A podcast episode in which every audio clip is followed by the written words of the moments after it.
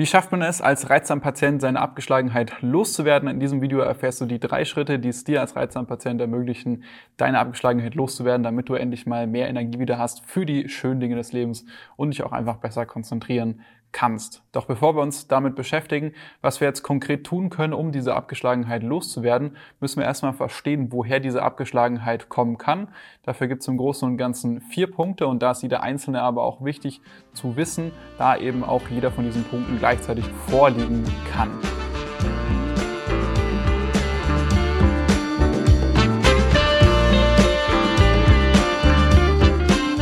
Herzlich willkommen zum Reizdarm to go Podcast. Mein Name ist Jonas Endres und du bist hier genau richtig, wenn du nach Lösungen suchst, um deine Reizdarmsymptome in den Griff zu bekommen, um ein freieres Leben mit mehr Lebensqualität zu führen. Jede Woche sprechen wir hier über verschiedene Aspekte der Therapie bei Reizdarm, neue Erkenntnisse aus der Forschung und führen Interviews mit Experten. Viel Spaß mit der heutigen Folge.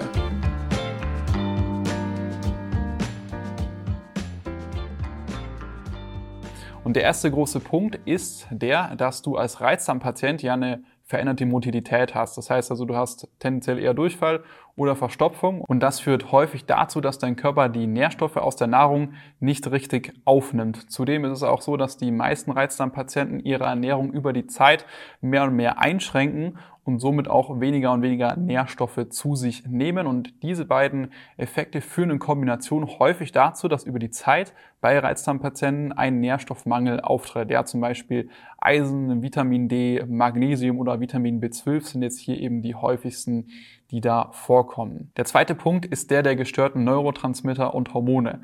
Ja, Hormone und Neurotransmitter sind sehr, sehr stark verantwortlich dafür, wie wir uns im Alltag fühlen und diese werden unter anderem eben auch von den Darmbakterien produziert. Und als Reizdarmpatient hast du ja häufig eine gestörte Darmflora. Das heißt also, du hast ein verschobenes Verhältnis von Darmbakterien zueinander. Meistens überwiegen dann hier eben die potenziell schädlichen Darmbakterien in deinem Darm. Und das kann eben wiederum dazu führen, dass auch dieses Gleichgewicht an Neurotransmittern und Hormonen bei dir in deinem Körper verschoben ist, dadurch, dass eben deine Darmflora hier auch nicht mehr im Gleichgewicht ist. Ein dritter Punkt, der eben hier auch mit der gestörten Darmflora einhergeht, ist der der Endotoxine. Ja, es ist nämlich so, dass bei den allermeisten Reizdarmpatienten, wie gesagt, diese ja diese Dysbiose vorliegt, dieses Ungleichgewicht im Darm. Und das führt eben häufig dazu, dass gerade diese potenziell schädlichen Darmbakterien vermehrt bestimmte Nahrungsmittelinhaltsstoffe fermentieren und dabei produzieren diese Endotoxine. Und diese Endotoxine, das sind Giftstoffe, die gelangen dann häufig über die geschwächte Darmbarriere in die Blutbahn und somit in den Körper. Und dann muss sich der Körper natürlich erstmal mit diesen Endotoxinen auseinandersetzen, diese Endotoxine bekämpfen und abbauen. Und das führt in Folge wiederum dazu, dass dein Körper gestresst ist. Ja, das erhöht den sogenannten physischen Stress. Ja, und wenn du eben vermehrt diese Endotoxine im Körper hast, dann führt es wiederum dazu, dass dein Körper in so eine Art Dauerstresszustand ist. Ja, der Stress wird dann chronisch und das kostet einfach sehr, sehr viel Energie und führt in der Folge wieder zu dieser Abgeschlagenheit. Und gerade das ist nochmal zusätzlich problematisch bei Reizdarmpatienten, da das wiederum den vierten Faktor sehr, sehr stark anfeuert und das ist eben der psychische Stress. Ja, gerade wenn du jetzt sowieso schon unter diesen nervigen Symptomen hier und da mal leidest und dich dann zusätzlich auch noch weniger gut konzentrieren kannst, dann führt das häufig dazu, dass man bei der Arbeit oder im Studium Stress nochmal zusätzlich erleidet, weil man hier einfach nicht mehr hinterherkommt. Oder wenn du es dann auch mal geschafft hast, dich hinzusetzen, dir ein bisschen Zeit für dich zu nehmen, um zu entspannen, dann kommen auch häufig hier wieder die Symptome wie zum Beispiel diese ständigen Bauchschmerzen und Blähungen dazwischen, vermiesen dir da die Laune und verhindern, dass du dich entspannst.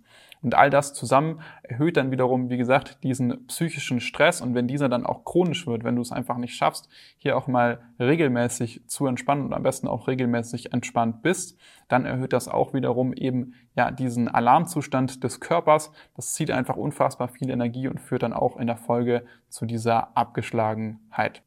Also, wie schafft man es jetzt, sich aus dieser Teufelsspirale zu befreien? Im ersten Schritt musst du erstmal gucken, dass du dieses Ungleichgewicht und diese schädlichen Bakterien nicht mehr weiter anfütterst. Das machst du, indem du über eine Ernährungstherapie herausfindest, auf welche Nahrungsmittelbestandteile diese Darmbakterien eben besonders stark abfahren und dass du diese ihnen dann einfach über die Zeit entziehst. Im zweiten Schritt solltest du dann das Thema Stress und Lifestyle angehen. Viele sagen ja, ja, hm, mein Reizdarm, das hat nichts mit Stress zu tun, ich bin nicht gestresst. Aber einerseits ist es eben häufig so, dass sich der Stress auch unterbewusst manifestiert. Und zweitens ist es auch so, dass eben Stress nicht nur diese psychische Komponente beinhaltet, sondern eben auch diese physische Komponente und diese muss man eben beide angehen und das kann man sehr, sehr gut schaffen, indem man mit Hilfe von Lifestyle-Faktoren, aber auch mit Hilfe von Coaching diesen Stress minimiert. Gerade auch die Lifestyle-Faktoren sind hier nochmal besonders hervorzuheben, da man diese auch sehr gut dafür nutzen kann, um einerseits eben diesen Haushalt an Hormonen und Neurotransmittern selbst zu regulieren und zusätzlich dazu auch noch die Endotoxine im Körper stärker zu bekämpfen und somit auch weiter zu minimieren. Und im dritten Schritt solltest du dir natürlich dann auch nochmal die Nahrungsergänzungsmittel beziehungsweise die potenziellen Nährstoffmängel angucken. Ja, dass du hier schaust, dass du diese identifizierst und dann auch wieder auffüllst. Allerdings sollst du hier auch gucken, dass du über die Zeit deine Ernährung so abändern kannst, dass du die wichtigen Nahrungsmittelstoffe beziehungsweise Nährstoffe hier auch über deine normale Ernährung zu dir nehmen kannst.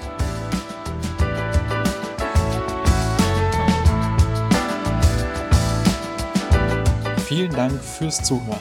Wenn du mehr darüber erfahren möchtest, wie du deinen Reizdarm loswerden kannst, um ein freieres Leben mit mehr Lebensqualität führen zu können, dann klicke jetzt auf den Link in der Podcast-Beschreibung oder gehe auf jonasenderes.de/termin und buche dir einen Termin für eine kostenlose Symptomanalyse. In diesem 45-minütigen Gespräch analysieren wir gemeinsam deine Situation und erstellen einen individuellen Schritt-für-Schritt-Plan, wie du deine Reizdarmsymptome nachhaltig loswerden kannst. Denk bitte daran. Wenn du dich nicht um deine Gesundheit kümmerst, wird es mit der Zeit von alleine nicht besser werden. Ich habe bereits einigen Menschen in Deutschland dazu verholfen, ihre Reizdarmsymptome so weit zu lindern, dass diese wieder ein freies Leben mit mehr Lebensqualität führen können.